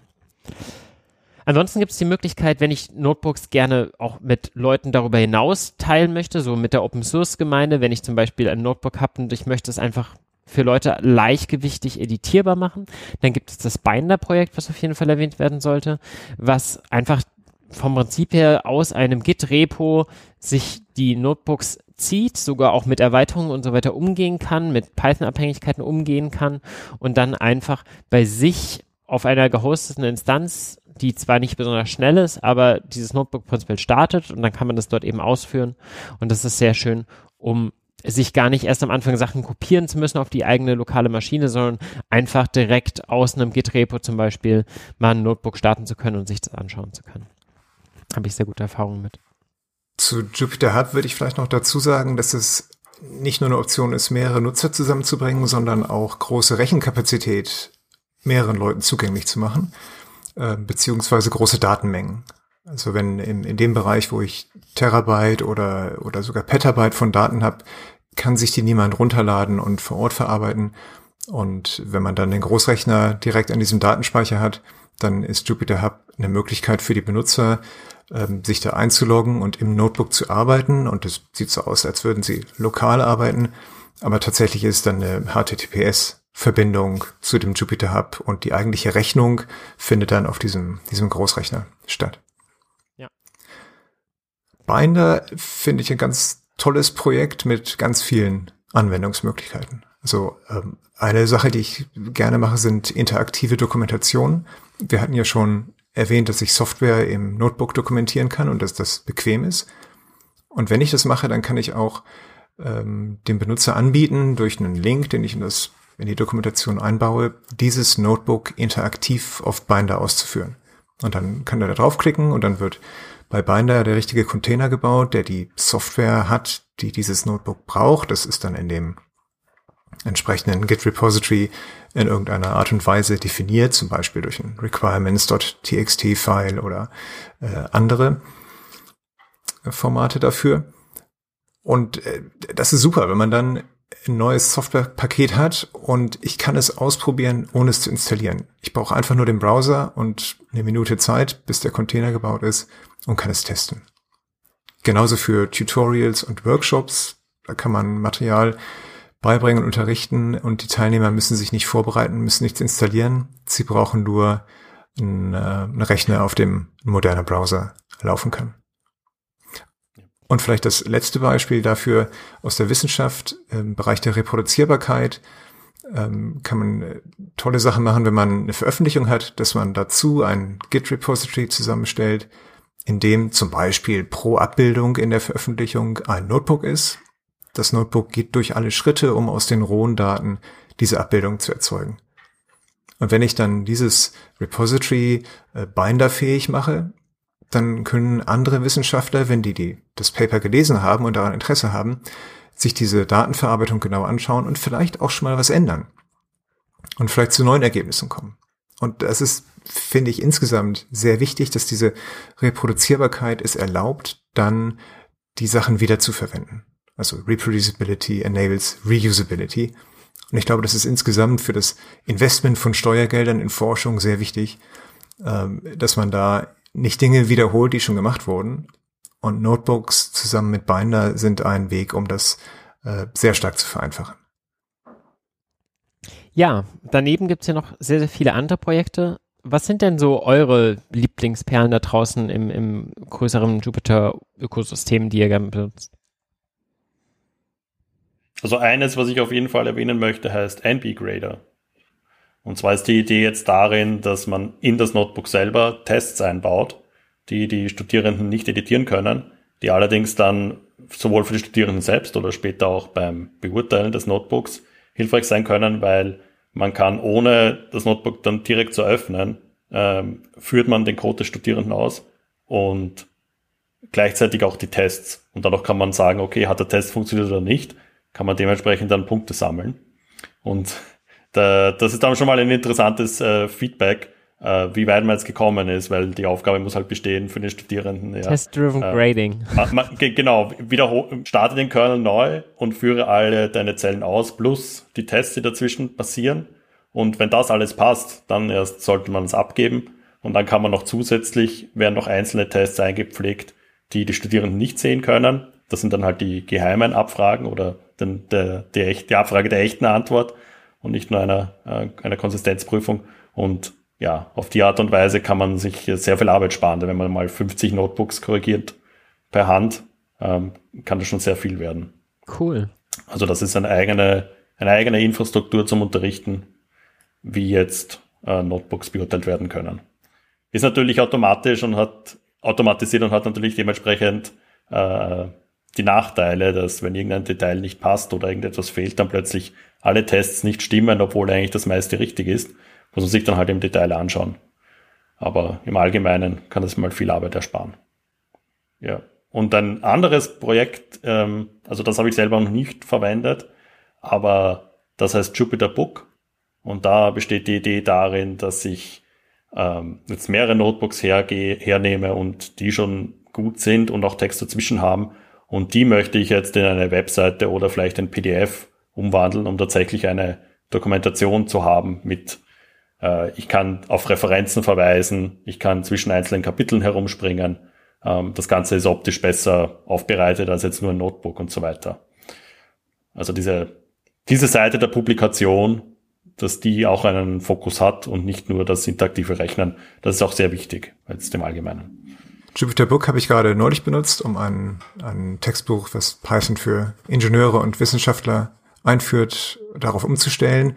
Da habe ich dann ein Kapitel ist ein Notebook und so baut sich dann das ganze Buch aus, weiß ich nicht, 15 oder 20 Kapiteln auf. Und wie du sagst, sehr bequem kann man dann daraus eine attraktiv aussehende HTML-Seite erzeugen oder auch ein PDF. Das fand ich wichtig, dass man auch dabei bleiben kann. Und man kann auch wieder dann dieses Notebook über Binder als interaktives Dokument anbieten. Das heißt, man kann dann beim Lesen des Buches auch sagen, aha, das interessiert mich.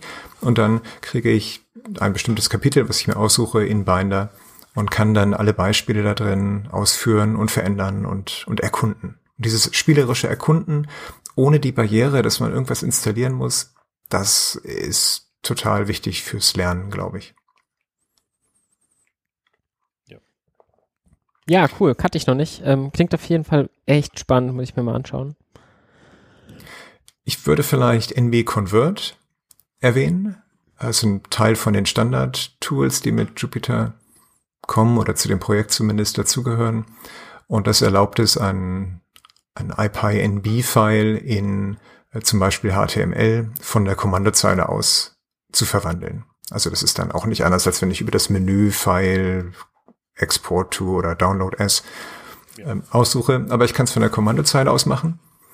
Und es gibt noch viele Variationen davon. Ich kann auch einen extra Switch Execute dazugeben und dann wird das Notebook nicht nur verwandelt, wie es ist, mit den Werten, die in den Zellen gespeichert sind, sondern wird auch nochmal ausgeführt an der Stelle. Das heißt, ich kann das auch benutzen, um ein Notebook als Skript zu betrachten. Wenn ich also, das gibt's in der Wissenschaft viel, dass man eine Sammlung von Kochrezepten hat, wie irgendwas getan werden muss und die sind nicht einfach zu finden. Das macht man dann interaktiv im Notebook und wenn man es hat, dann speichert man es ab und möchte es dann später einfach nochmal ausführen und kann das dann auch über die Kommandozeile oder in einem Bash-Skript oder als einen Job für einen Großrechner submitten. Ja, cool. Ansonsten, wie gesagt, man kann ja Erweiterungen auch selber schreiben und du, Hans, hast das ja schon gemacht. Du hast ja unter anderem NBVAL erstellt. Erzähl doch mal ein bisschen was von NBVAL, was das tut und wie es dazu kam, dass du das gebaut hast. Also NBVAL steht für Notebook Validate und die Idee dabei ist, dass man guckt, ob ein Notebook noch gültig ist, so wie es ist. Also man stellt sich vor, ich habe ein Notebook erstellt und habe das gespeichert, zusammen mit den Ausgaben, die der Code produziert. Das ist alles gespeichert. NBVAL würde jetzt dieses Notebook nehmen und es nochmal ausführen und dann jeweils gucken, ob die berechneten Outputs mit denen übereinstimmen, die in der gespeicherten Version vorhanden sind. Und wenn ja, dann würde man sagen, das ist noch gültig. Und das, also im Detail ist es so, dass dann jede Zelle von dem Notebook als ein kleiner Test in PyTest behandelt wird. Und für jede Zelle, die genau das Gleiche wieder ergibt, wenn ich sie ausführe, wie das, was gespeichert ist, gibt es ein Pass. Und für jede Zelle, die abweicht, gibt es ein Fail. Und das ist eine Möglichkeit, um zum Beispiel zu gucken, hat sich an meiner Dokumentation irgendwas geändert. Ja, ich kann die Dokumentation im Notebook machen und wenn ich NBVAL als Teil meiner Continuous Integration laufen lasse, dann kriege ich da Feedback darüber, ob sich da was geändert hat. Das heißt, die Dokumentation ist so ein bisschen Tests auch für dein Tool, was auch immer du dann halt quasi gerade hast, um zu schauen, ist denn eigentlich das alles hier valide, dann hast du automatisch gültige Beispiele in deiner Dokumentation. Genau, und gleichzeitig, wie du sagst, kriegst du quasi geschenkt dann noch so ein paar Systemtests, weil halt dann die Dokumentation häufig nicht eine einzelne Funktion, sondern ein ganzes System von Funktionen testet. Das kriegt man gleich dazu. Ja, und was ich noch sagen wollte, ist nicht nur Dokumentation, sondern Python ist ja ein sehr lebendiges Ökosystem im Allgemeinen und man läuft eigentlich ständig neuen Updates hinterher. Und sobald man jetzt eine leicht neuere Version von Python hat, mit neueren Versionen der einzelnen Bibliotheken, wird man nach wie vor sicherstellen, dass die überhaupt noch funktionieren. Und dann ist natürlich so ein Tool auch sehr praktisch, weil da testet man dann die exemplarischen Beispiele, die repräsentativ sind für das, was mein Notebook können soll, testet man, ob das neue Setup noch immer dasselbe Ergebnis liefert. Genau. Und ich habe jetzt die strikteste Version von NBVAL beschrieben, die sozusagen diese berechneten Werte und Standard-Outputs Buchstabe für Buchstabe vergleicht. Das ist nicht immer das, was man möchte. Da gibt es häufig Output, der sich ändert, zum Beispiel Datum und Uhrzeit. Oder die Speicheradresse von irgendeiner Variable. Das sind Dinge, die möchte man da nicht vergleichen, weil das immer zu einem Fail führen würde. Man kann entweder über so eine Art Regular Expressions Begriffe definieren oder Terme definieren, die dann nicht verglichen werden. Oder man kann über so eine Art NBVAL Magic oder als Kommentar ist es eigentlich, kann man NBVAL sagen, dass bestimmte Zellen ignoriert werden sollen. Oder auch, dass eine bestimmte Zelle eine Exception erwartet und dass man deswegen das nicht als Fehler rechnen sollte. Es gibt aber auch einen anderen Modus, in dem man NBVAL laufen lassen kann. Das ist der Lux-Modus von Relaxed. In dem werden die Outputs nicht verglichen, sondern man führt einfach nur das Notebook aus und guckt, ob irgendwo eine Exception getriggert wird. Das ist häufig schon sehr praktisch, weil man dadurch Veränderungen in der API von irgendeiner Bibliothek, die man benutzt, auch mitbekommt. Und es ist sehr viel weniger Aufwand, weil man nicht die Ausgaben manuell sozusagen durchsehen muss, ob da Veränderungen sind, die vielleicht okay sind. Na, manchmal ist es dann, dass irgendein Update von SciPy oder NumPy fügt ein extra Space ein, wenn Matrizen gedruckt werden. Das ist ja an sich okay, aber das muss man dann einmal betrachten und entscheiden, dass das okay ist. Das fällt alles weg, wenn man in diesen Lux-Modus geht. Ich sollte vielleicht auch noch dazu sagen, dass ich zwar die Wichtigkeit von NBVAL sehe und das Produkt sozusagen vorgeschlagen habe, aber dass die tatsächliche Programmierarbeit inzwischen von vielen anderen gemacht werden. Da hatten wir zwischendurch ein bisschen Geld von der Europäischen Kommission und haben im Rahmen eines Forschungsprojekts Open Dream Kit hieß das, dann da Ressourcen reingesteckt.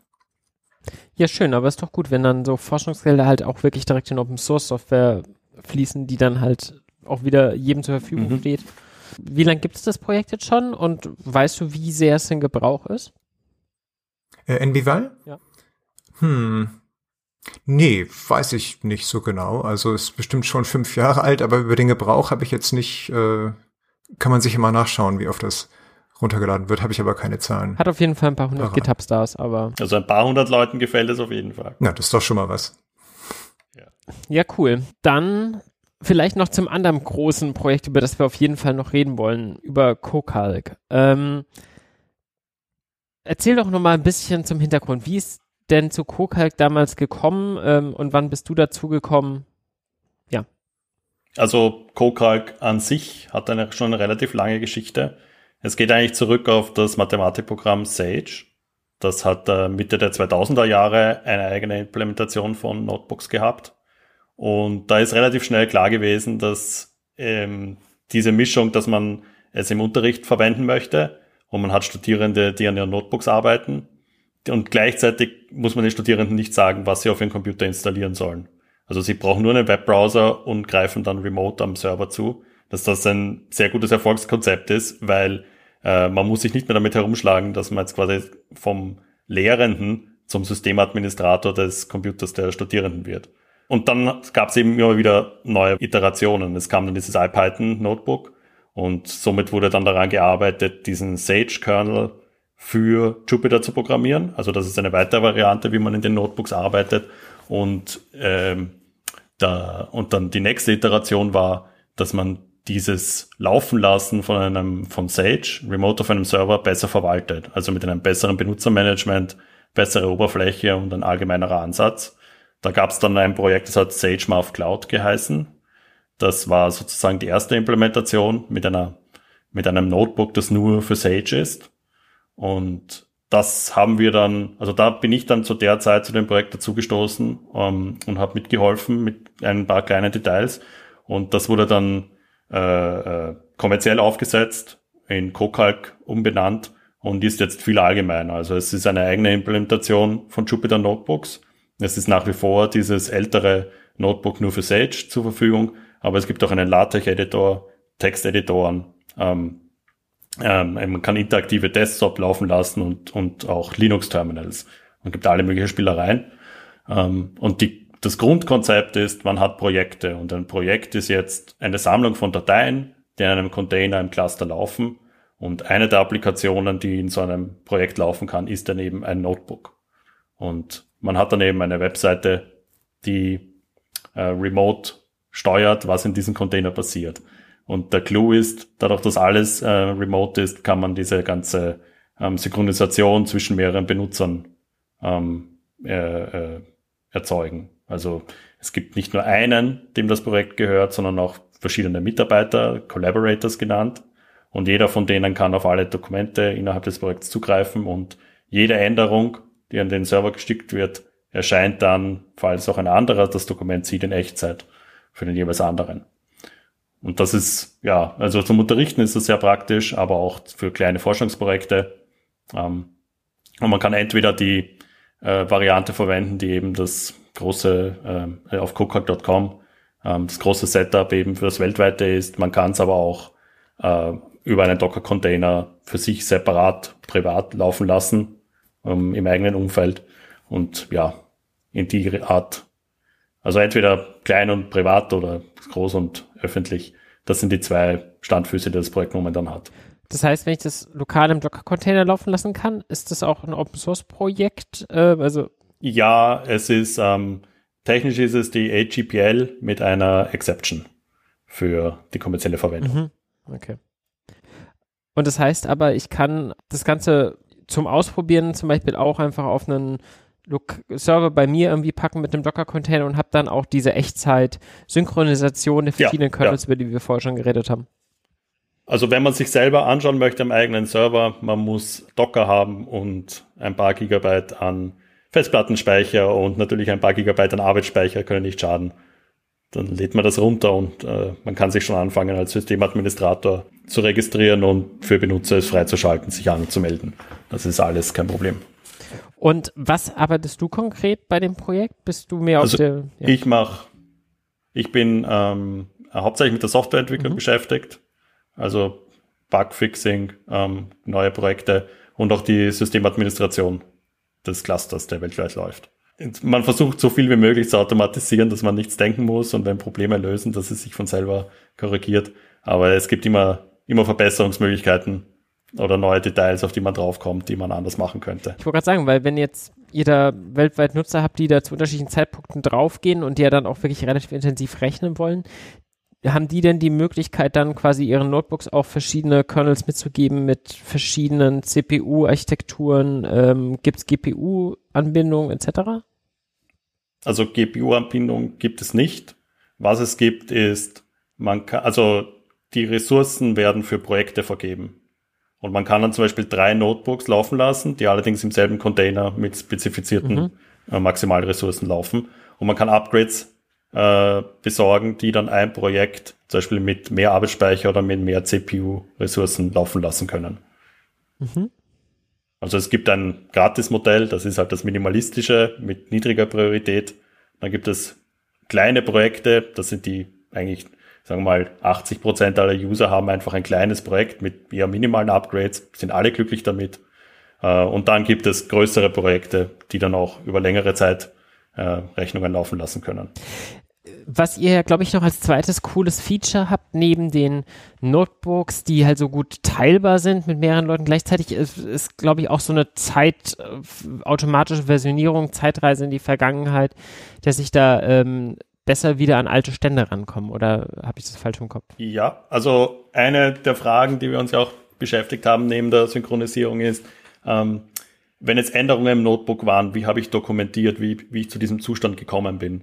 Und eine Nebenwirkung davon, dass ich Änderungen an den Server schicke, die dann wieder an alle Clients verteilt werden, ist, dass ich diese kleinen Änderungen aufzeichnen kann. Ich kann mir einfach jede Änderung des Notebooks in einer langen Liste von kleinen Patches speichern. Und das erlaubt dann ein Feature zu programmieren, das heißt Time Travel in CoCalc. Da sehe ich dann dieselbe Version des Notebooks und habe oben einen Slider, wo ich in der Zeit zurückziehen kann. Und das heißt einfach, dass ich nur Patches bis zu einem bestimmten Zeitpunkt sehen möchte. Und somit weiß ich zum Beispiel, wie hat das Dokument vor genau einer Stunde ausgesehen. Oder vor einem Tag. Und ich sehe auch, wer hat genau die Änderung gemacht, die zu einem bestimmten Zeitpunkt passiert ist. Und somit kann ich zum Beispiel, wenn ich weiß, gestern hat es funktioniert und heute kann ich mich nicht mehr daran erinnern, aber ich weiß, es war in der Datei. Ich kann ja nicht, also mit raufscrollen alleine hilft es ja nicht, weil ich habe die Zelle vermutlich überschrieben. Aber ich kann hergehen und sagen, okay, naja, schaue ich einmal, was gestern Nachmittag der Zustand des Dokuments war. Dann scrolle ich zu der Zelle und sehe jetzt, okay, genau so hat sie ausgesehen. Ah ja, und dann kopiere ich mir aus der Vergangenheit den Code zurück, um jetzt wieder eine Zelle zu haben, die funktioniert. Und somit habe ich wieder neue Patches hinten angefügt. In so einem ständig nach, ja. Das ist ein guter Punkt, wo du jetzt gerade sagst, ich habe eben überlegt, wie realisiert ihr das denn? Dann müsst ihr ja quasi die ganze Zeit jede Ausführung einfach mit wegschreiben, aber ihr müsst ja eigentlich den Output nicht wegschreiben, weil ihr habt hier quasi, der Input reicht ja wahrscheinlich, weil ihr könnt es ja reproduzieren, oder schreibt ihr den Output dann auch mal mit weg? Na, das gesamte Dokument. Okay, aber dann kannst du also ja sehr schnell aus der Code des gesamten Dokuments, ja, aber Datenbanken, also dahinter steckt eine Postgres-Datenbank und ja, um da jetzt auf die technischen Details einzugehen, die letzten Patches kann man, werden einfach gespeichert in einer Tabelle und da gibt es Snapshots. Also da wird dann einfach ab einer bestimmten Größe von diesen Patches, werden die zusammengefasst in ein Paket und das kann man dann als einen Datensatz in der Datenbank speichern und den kann man dann später auslagern. Also das heißt, ältere Zustände des Dokuments, zum Beispiel nach 2-3 Monaten, die letzten, also alles, was von vor 1000 Änderungen von vor einem Monat waren, das kann ein bisschen dauern, weil ich muss es zuerst rekonstruieren, auspacken, wieder in die Datenbank einspielen und dann kann es erst dargestellt werden. Aber es ist nicht verloren. Das ist natürlich auch ein sehr cooles Feature, ja. Also es ist eine Optimierung, die dahinter steckt, aber ja. Und es ist auch recht, sagen wir so, wenn ich ein Studierender bin und ich möchte schummeln, ist es sehr blöd, weil alle, die damit unterrichten, sagen den Studierenden, ihr müsst in CoCalc arbeiten. Und somit kann man im Fall der Fälle, können die unterrichten oder das Notebook kontrollieren, können dann schauen, wann hat der Student gearbeitet und wie ist das Notebook zu dem Endzustand gekommen. Und wenn es dann plötzlich drinnen ist, okay, da sind jetzt 3 Blöcke von Code, die einfach mit Copy-Paste nur bum, bum, bum entstanden sind, dann ist es ein Zeichen dafür, dass es nicht selber gemacht worden ist. Und das ist eben eine nicht veränderbare Aufzeichnung von allen Änderungen des Notebooks, so in der Auflösung von 2 bis 5 Sekunden. Ja, und das ist ein ziemlich guter Schutz auch dagegen. Also, ja, spannend. Ja. Und gleichzeitig aber muss auch auf der positiven Seite sagen, es hilft den Studierenden auch sehr, weil oft wird herumexperimentiert, es hat funktioniert, man macht eine Änderung, es geht plötzlich nicht mehr und man möchte jetzt ein paar Schritte zurück. Ja, klar. Und ja, es hilft beiden Seiten, sagen wir es so.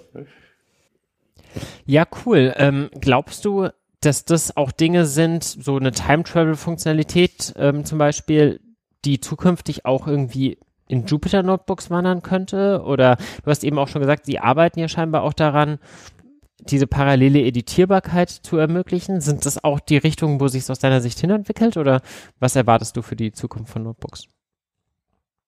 Also ich sehe Notebooks nach wie vor als etwas, was eine Art von Experiment ist, weil man weiß jetzt noch nicht genau, wo in 10 Jahren Notebooks sein werden. Also mein Gefühl ist, es gibt sie, also zu 100% werden Notebooks nach wie vor existieren. Sie werden vermutlich mehr Funktionalitäten haben, aber wir werden nicht Programmiersprachen fundamental neu erfunden haben. Also wird man nach wie vor mit den gewissen Diskrepanzen zwischen dem, was ein Notebook kann und was eine Programmiersprache macht, nach wie vor kämpfen müssen. Und ja, Echtzeitkollaboration, das Aufzeichnen von allen Änderungen, Langzeitarchivierung, das integrierte Testen, das auch nach ein paar Jahren ein Notebook reproduzierbar ist, das sind alles Dinge, die technische Problemstellungen sind, die eine technische Lösung haben oder eine technische Lösung brauchen. Und deswegen glaube ich, es wird sehr interessant sein zu verfolgen, was in Zukunft passiert. Ja, also dass Notebooks wieder verschwinden werden, das glaube ich nicht. Die Frage ist, in welcher Form wir sie in 10 Jahren haben. Das sicherlich, ja. Und eine Herausforderung im Moment ist sicher, dass es ganz viele Anwendungen gibt von den Notebooks. Es gibt viele Leute, die dazu beitragen. Es gibt viele Extensions und Alternativen und Ideen. Und man muss als Benutzer erstmal das richtige Produkt für einen finden davon. Und auch nicht alle davon werden langfristig überleben und gepflegt werden. Also ich denke, wir sind in so einer Erkundungsphase, wo es viele aufregende Ideen und Vorschläge gibt. Und man muss dann sehen, was sich davon durchsetzt, was man vielleicht zusammenbringen kann, um die Maintenance zu vereinfachen. Aber da ist es schwer, was vorherzusagen für mich. Ja, aber ich glaube auch, das Spannende an der Stelle ist einfach die Vielfältigkeit der Einsatzmöglichkeiten. Also wir haben ja schon über die ganzen Layer-Thematiken und so weiter geredet, über irgendwelche Ausführungen, Dokumentationen, man kann damit jetzt irgendwie Bücher schreiben. Was wir vielleicht noch nicht so erwähnt haben, ist, dass es auch manche Firmen gibt, die zum Beispiel versuchen, ihre internen Prozesse, vom Prinzip her Abläufe und so weiter, über die Ausführung von Notebooks eben zu steuern. Papermill ist da so ein Projekt, was dafür zum Beispiel gedacht ist. Hans, du hast dem letztens auch noch von so einem Projekt erzählt, bei dem quasi Webseiten generiert werden mit irgendwie Covid-Daten basierend auf Notebooks. Vielleicht auch ganz spannend. Ja, vielleicht kann ich das nochmal kurz umreißen. Das fasst auch noch viel zusammen von dem, was wir schon behandelt haben. Also diese Webseite, um die es hier geht, ist die OSCOVIDA-Seite. Das steht für Open Science COVID Analysis. Und das ist ein Open-Source-Projekt, was auf GitHub gehostet ist, was sich Daten von der Johns Hopkins Universität bezüglich Covid-Infektionen und Todeszahlen runterlädt und die grafisch aufarbeitet und da sozusagen Standardplots für jedes Land zur Verfügung stellt mit 9 Infektionen pro Tag und 7 Tage Mittel und dem R-Wert und ein paar anderen Größen. Und das wird gemacht durch Notebooks. Das heißt, diese Plots werden in einem Notebook dargestellt. Und da gibt es dann ein Jupytext-Template, hatten wir schon von gesprochen. In das wird der Name des Landes injiziert.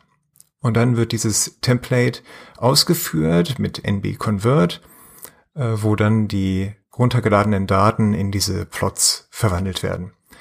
Wenn man jetzt nicht Jupytext verwendet, kann man übrigens dieses Papermill verwenden, was du erwähnt hattest, um da Daten zu modifizieren, bevor man es ausführt. Ja, und dann wird es ausgeführt und über nbconvert nach HTML verwandelt und das HTML wird dann auf eine Webseite getan, wird täglich aktualisiert und man kann auch jedes Notebook über MyBinder noch ausführen. Das heißt, man kann, wenn man jetzt an bestimmten Covid-Plots oder Daten interessiert ist, den Knopf drücken, auf Binder so eine Session starten und sich dann den Plot vielleicht für einen anderen Zeitraum anschauen oder direkt in Pandas die Daten manipulieren. Und das ist so ein Open Science-Beispiel, das sehr aggressiv das Jupyter-Ökosystem benutzt und viele von diesen Tools, die wir erwähnt haben, zusammenbringt. Ja, cool. Ja, da hast du recht. Das ist dann nett, wenn dann vieles auch so zusammenfließt. Ich bin vor allem auch gespannt, wo sich's hinentwickelt, so außerhalb so allem, was Python und diese Data Science Community ist. Da ist es, glaube ich, so weit verbreitet, wie es da aktuell so sein kann. Aber ich glaube, wie gesagt, es gibt da noch ein Riesenpotenzial so für andere Gebiete, gerade eben, weil es so vielfältig einsetzbar ist, könnte ich mir vorstellen, dass dann auch nochmal ganz neue Ideen aufkommen, wenn es so in andere Communities reinkommt, die vielleicht auch von einer anderen Denke herkommen, weil sie halt eben aufgrund dieses Biases auch eine andere Sprache benutzen und so weiter. Von daher, wir packen auf jeden Fall in die Notizen dieser Folge diese ganze riesengroße Linksammlung zu den ganzen Plugins und so weiter, die wir erwähnt haben, rein. Außerdem packe ich nach ganz oben wahrscheinlich einen Link auf die eigentliche Folge, sodass ihr dort gerne mal einen Kommentar hinterlassen könnt. Mich würde vor allem wirklich interessieren, wenn ihr nicht so aus dem Python-Feld seid, dann dürft ihr natürlich trotzdem gerne schreiben, aber vor allem, wenn ihr damit eigentlich nichts zu tun habt, ob ihr Notebooks schon mal kanntet, ob ihr sie selber schon benutzt habt oder ob das eigentlich dann doch auch für euch ein alter Hut ist und es nur ich das Gefühl habe, das Ganze wäre vor allem so die Python-Welt, wo es viel Anklang finden würde und sehe den Rest nur nicht, weil das Ökosystem eben so groß und fast unüberschaubar ist. Von daher würde ich mich wirklich über euer Feedback freuen. Ansonsten bedanke ich mich ganz herzlich bei euch, Harald und Hans. Hat mir viel Freude gemacht. Ich habe wieder neue Projekte entdeckt, die ich auch noch nicht kannte. Vielen Dank. Danke für die Einladung. Genau, ich habe auch was dazugelernt. Ist also ein ganzer Erfolg, würde ich sagen. Sehr schön. Dankeschön. Ja. Dann vielen Dank euch fürs Zuhören und bis bald. Ciao. Tschüss.